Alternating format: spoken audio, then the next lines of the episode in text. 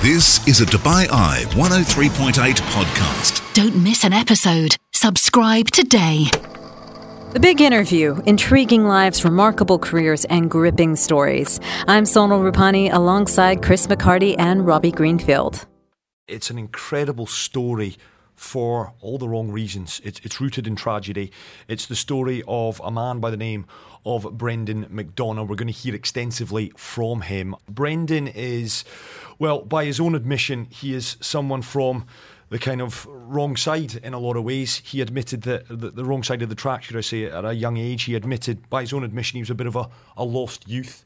He was someone that was uh, abusing substances at the age of 13 would you believe? And and he was on a kind of path to, to self destruction. Really, it was his mother who forced him into the Fire Explorers, which apparently, certainly I didn't have it in the northeast of Scotland, but they're essentially a group that uh, you learn how to tie knots and how to throw ladders, and essentially it's a youth group.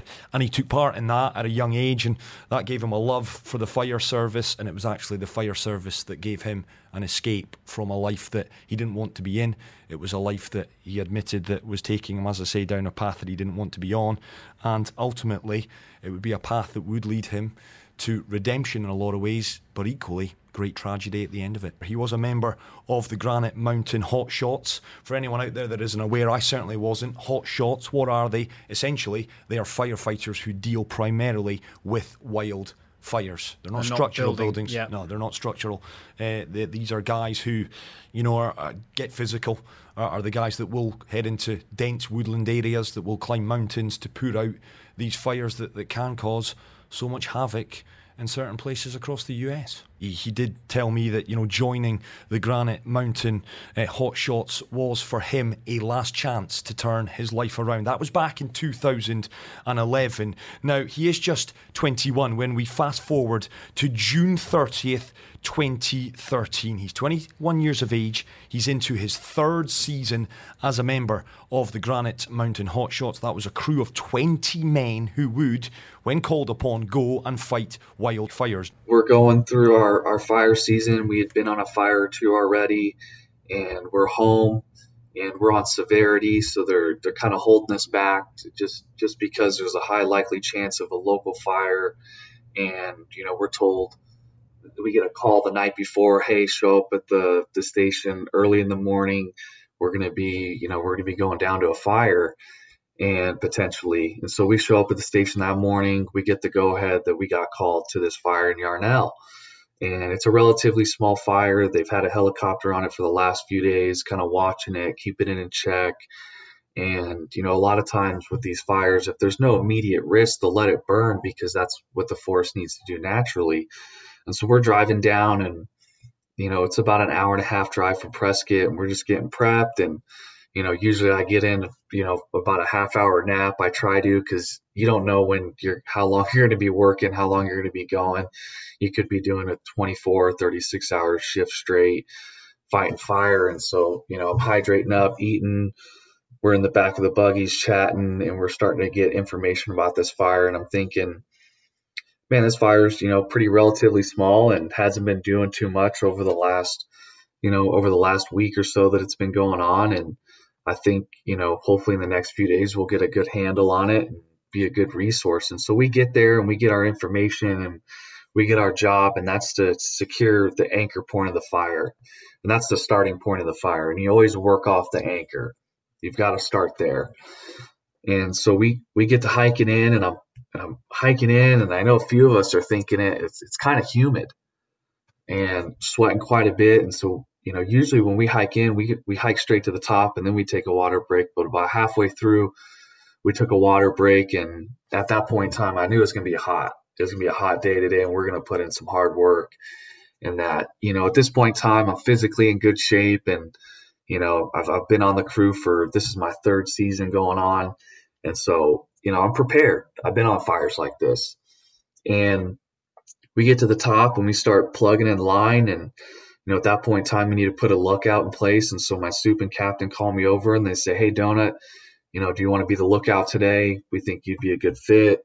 Um, where are you thinking about going? You know, we're thinking over here. And so we come up with a location and, and I start, get into hiking, and a, another superintendent drives up and he's talking with my superintendent about kind of what the plan is. And, you know, he offers to give me a ride down the hill. I'm like, yeah, sure, why not? And so, you know, I say bye to the crew and on my way I go and I'm getting down to my lookout position and this superintendent drops me off and he says, Hey, I'm going to be down here. If you need anything, call me on the radio. We're going to be cutting line. We're to, in the crew, they're, they're buttoning up this anchor point and, you know, they're getting it solid and the fire activity is starting to pick up a little bit, but nothing, nothing too crazy. It's still kind of mid morning the voice there of Brendan McDonough. Now, just to recap, he is part of a 20 man crew. It's arrived to battle a wildfire 90 miles northwest of Phoenix. The day before this particular fire, Brendan had actually been feeling a little ill. Now, his captain, second in command that day, a man by the name of Jesse Steed, he'd actually sent him home. Said, Listen, you're not feeling too well, head on home. On this particular day, on June 30th, 2013, the, day, the next day, at that fire, Brendan was asked to be lookout. Now, he was being asked to be lookout. He doesn't know this for certain, but he thinks in the back of Jesse's mind it was because he was ill the day before. Now, lookout, I'm not saying for one second it's any less physical, still a very important job. Of course, it's staying in one spot, it's observing the fire, it's taking weather observations, it's updating the rest of the crew on the status of the fire and where it was in relation to their location. So it's a very important job, but it's very important for the context of this story. It was Jesse that said to Brendan, you're going to be lookout. Now, we have heard from Brendan already that, as I say, the fire was behaving at this point. That was the word he used. It's behaving as they suspected it would. It's over to Brendan now to pick up the story. And so it's about afternoon time, um, taking lunch. We're eating lunch. The crew's up there. They're working working along, and you know they're working with helicopters. And the fire behavior on the north end of the fire, granted we're on the south end of the fire, starts picking up. And so they get, you know, some of the aircraft is starting to get utilized on the north end of the fire. And it's continuously pushing away from us, this fire is. So it's moving in a good direction. We're in a good spot. And that afternoon, mid evening, there comes a call over the radio for the for a weather event. And this weather event's supposed to come in and it's supposed to bring heavy winds, potential of rain and lightning and it's going to turn this fire around.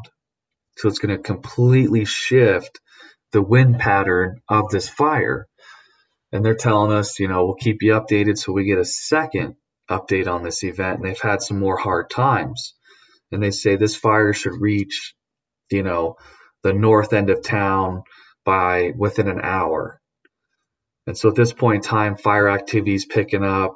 You know, they're planning to do some evacuations and they start evacuating and the crew's up on top of the hill kind of watching this happen.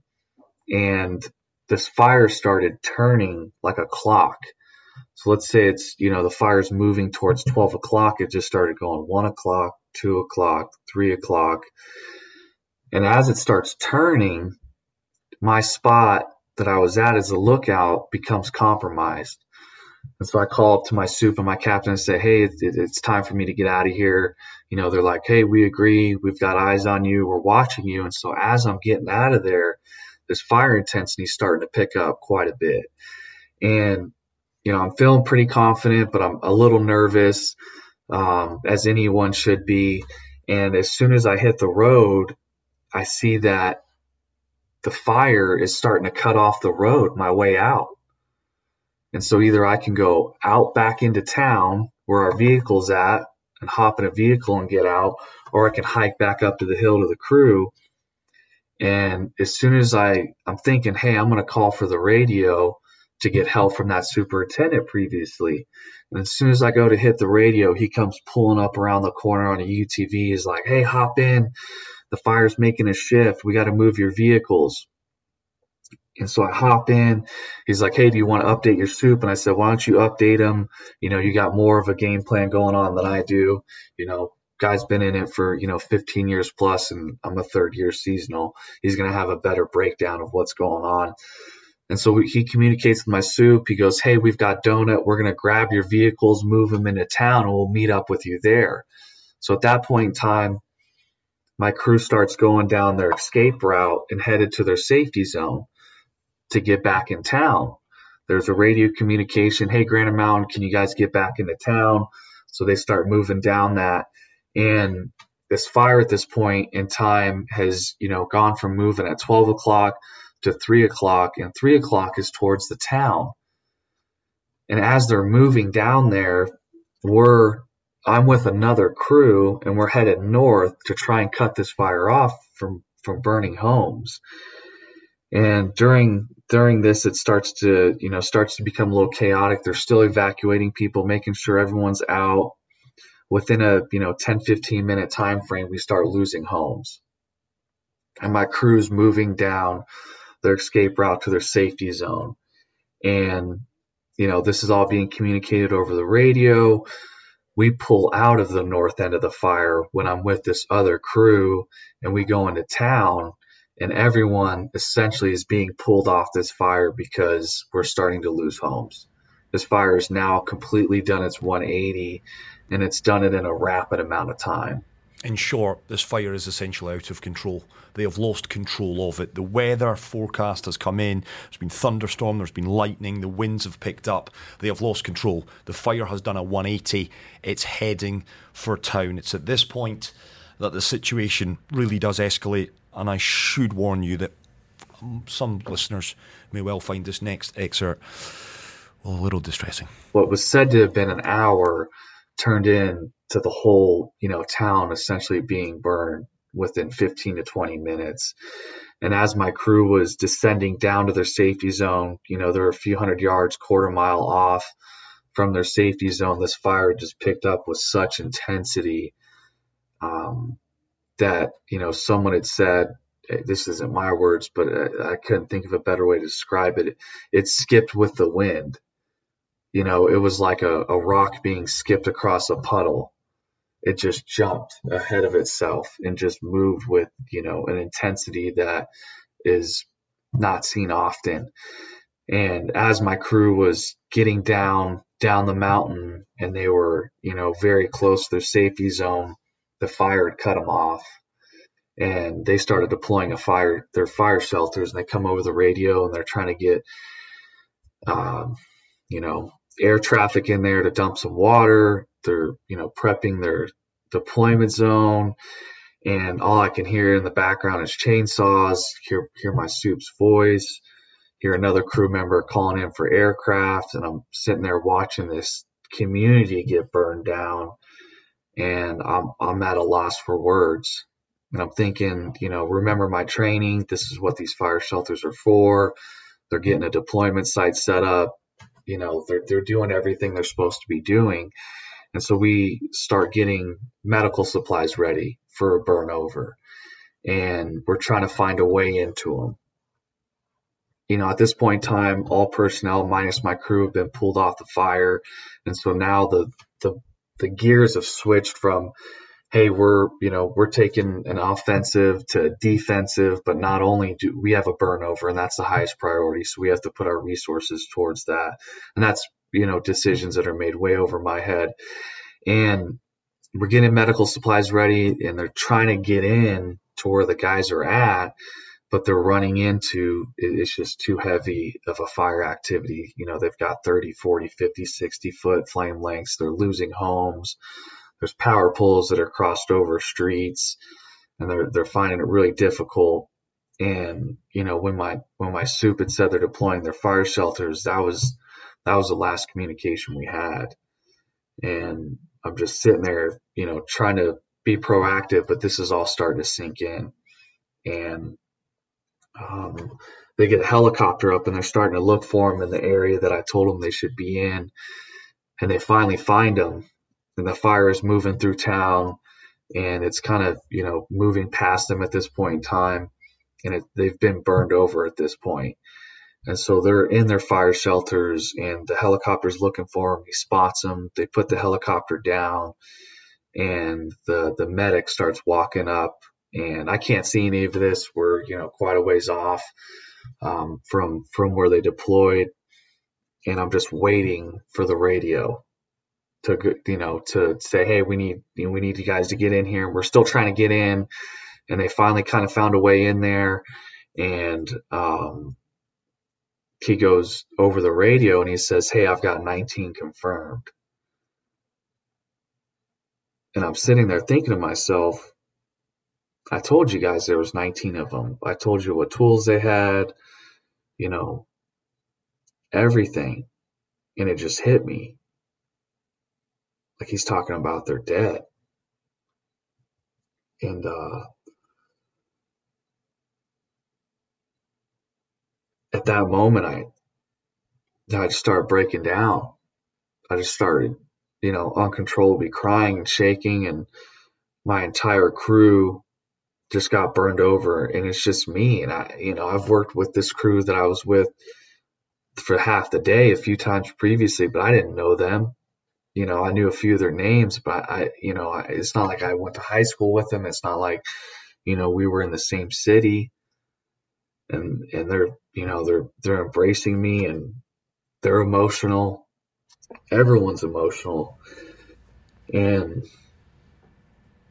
you know it, it just broke me his 19 comrades actually perished on that hill that day. Tragic, so it was. His superintendent, a man who he told me was like a father figure to Brendan, Eric Marsh, he passed away on that hill.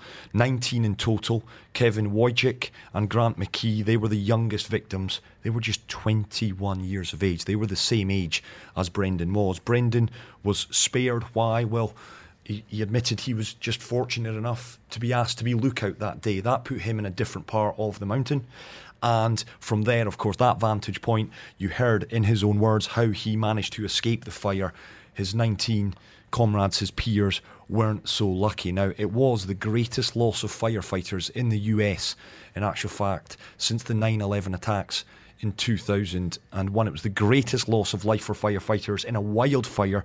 You've got to go all the way back to 1933 and the Griffith Park fire. Now, I appreciate it's a bit of a difficult listen, I appreciate that, but take a little listen to this because this is just a little clip of the last radio transmission from the Granite Mountain hotshots before they were entrapped and engulfed by fire. What we can with that valley and the smoke, where it's kind of tough on us, but we're, we'll give it a shot. Holy Bravo 33 operations on air to ground. We are preparing a deployment site and we are burning out around ourselves in the brush. And I'll give you a call when we are under the, the shelters. So listening to that there, for those of you, and I appreciate I wasn't, I, I wasn't someone au fait with the terms and terminology of mm. this. The a deployment site, the fire shelters, essentially the way that Brendan described those, like tents, they were to they're made to withstand great heat. And this particular, though, the heat grew too much. So there you hear, and I think that's the voice of Eric Marsh, the superintendent, saying we've got our deployment, we're going to get under the fire shelters, and we're going to see this out. Unfortunately, the fire was, was too strong, mm. uh, and those 19 men perished on that day. Now, I'll let Brendan pick up the story because here he is recounting the immediate aftermath. Again, it's a tough listen. At that at that point in time, after they had passed, we're you know getting into the evening, and you know they're they're getting in there to do the the body recovery, and at that point in time, I'd seen my chief. He was on the fire. We had connected, um, and he's got you know he's within the management of the the fire. So he's got a million things going on, and he's taking this in emotionally. And I start, you know, some familiar faces I start seeing, and I, at that point in time, they uh, they were getting the families together. You know, the news had got out that there had been this tragedy. Um, no names were listed. They couldn't, you know, they didn't know who but that this tragedy had happened and they're getting the families together back in Prescott at the middle school. And I went to the fire camp um, to kind of get debriefed. And I seen a gentleman who actually helped me get into fire, Tony, Tony Shaka. And uh, he just gave me a big hug and I was just crying. And he knew my mom because uh, my mom had previously worked for the Forest Service. And he's like, hey, you know, why don't you go home tonight? If you need anything, let us know. I know they're getting together at the middle school. And so one of the chiefs from Prescott Fire Department was, he was already on his way, um, captains, I mean. And so he said, Hey, I'll, I'll take you back. And so we, we drove back for about an hour and a half, and at that point in time, my body just starts going into shock. I'm quiet, not saying much. He's he's trying to check in with me. I'm being, you know, a little standoffish, and you know, I'm just sitting there thinking like it's gonna be okay. Like I'll be okay. You know, I just keep telling myself that because that's all I want it to be is just okay, and it's and it's not. And uh, he's like, "Hey, I'm gonna drop you off at home." You know, I had to go to the school and be there for the families, and I'm like, "You got to take me to school." And on the way up, I'm calling other crew members that were previously on the crew that were mentors, and they've you know they've got word of what's going on and what happened, and you know super emotional phone calls, and they're like, "Hey, we're going to be at the high school or the middle school," and so I told them I'll, I'll be there, and uh, we pull up, and there's you know police, fire trucks. I mean, there's families, there's cars. It's just it's a lot, and uh, I remember we parked and there was just probably like 30 to 50 people out front kind of guarding the school from the media. and I remember, you know, getting out of the car and walking up and I, I seen, you know, the captain that put me through my academy, you know, and he gives me a hug and I break down and then I see the guys who had been on the crew previously, you know, just embrace me and we just start crying and we're just crying and crying and you know the families are inside and I don't know what they know at this point in time. And so we're, you know, me and a few of the guys that used to be on the crew previously, we, you know, we're walking into the to the auditorium and I remember seeing the look of these families. And it was at that point, in actual fact, Brendan broke down a little. When he, recalled seeing the, the faces of the families, he admitted that he couldn't stay long. He ran out, he broke down outside because, of course, this is all real. This is two hours, two and a half hours. You know, having having gone through that, having lived through that, being the sole survivor of your crew, to then making that journey back to seeing those families awaiting news for it to be confirmed that their loved ones had perished on that mountain. So difficult for Brendan, and he admitted that yeah. by his own admission, the year of hell that he went through, he slipped into depression. He said he was numb, he was devoid of any emotion, and he said it was actually a stranger. He was in a bar. He was one night, his life, he had a daughter, all of those things, all of the good things in his life he had parked. He was focusing on the negative, and I don't want to sit here and say I can even begin to try and put myself in his shoes. It was a year of, of torture, mental torture, and it was a stranger in actual fact he got talking to in a bar one evening, and she was saying to him, Open up, you've got to open up. And, and he did, and he said he spent about four hours telling this total stranger his story about what he'd gone through. She said, I can help you. She put, uh, put uh, Brendan in touch with a counsellor, and the counsellor began to break down the barriers that over the course of the year. And he admitted to Brendan there were so many memorials, there were the funerals, there were tributes, that all of this just added to his own yeah. personal anguish. So I wanted to find out, and it's a deeply personal question, about that emotional toll. And I appreciate this might be a, a strange question to ask, but I did ask Brendan, was there guilt? Was there guilt that he was the only survivor of that 20 man crew? There was a lot of survivor's guilt. You know, I'd, I'd be lying if I didn't say so. And part of that was just living in such close proximity to where this tragedy had happened, you know, and being home. And uh, the biggest piece was probably when, you know, the my brother's kids started going back to school, and their their dad wasn't there for that first day, and there I was taking my daughter to school, and for years it was really hard and difficult for me to celebrate any sort of holiday or birthday, including my own and my children's, um, just because I felt I felt guilty for having the opportunity to, to be there for them and I didn't feel deserving of that.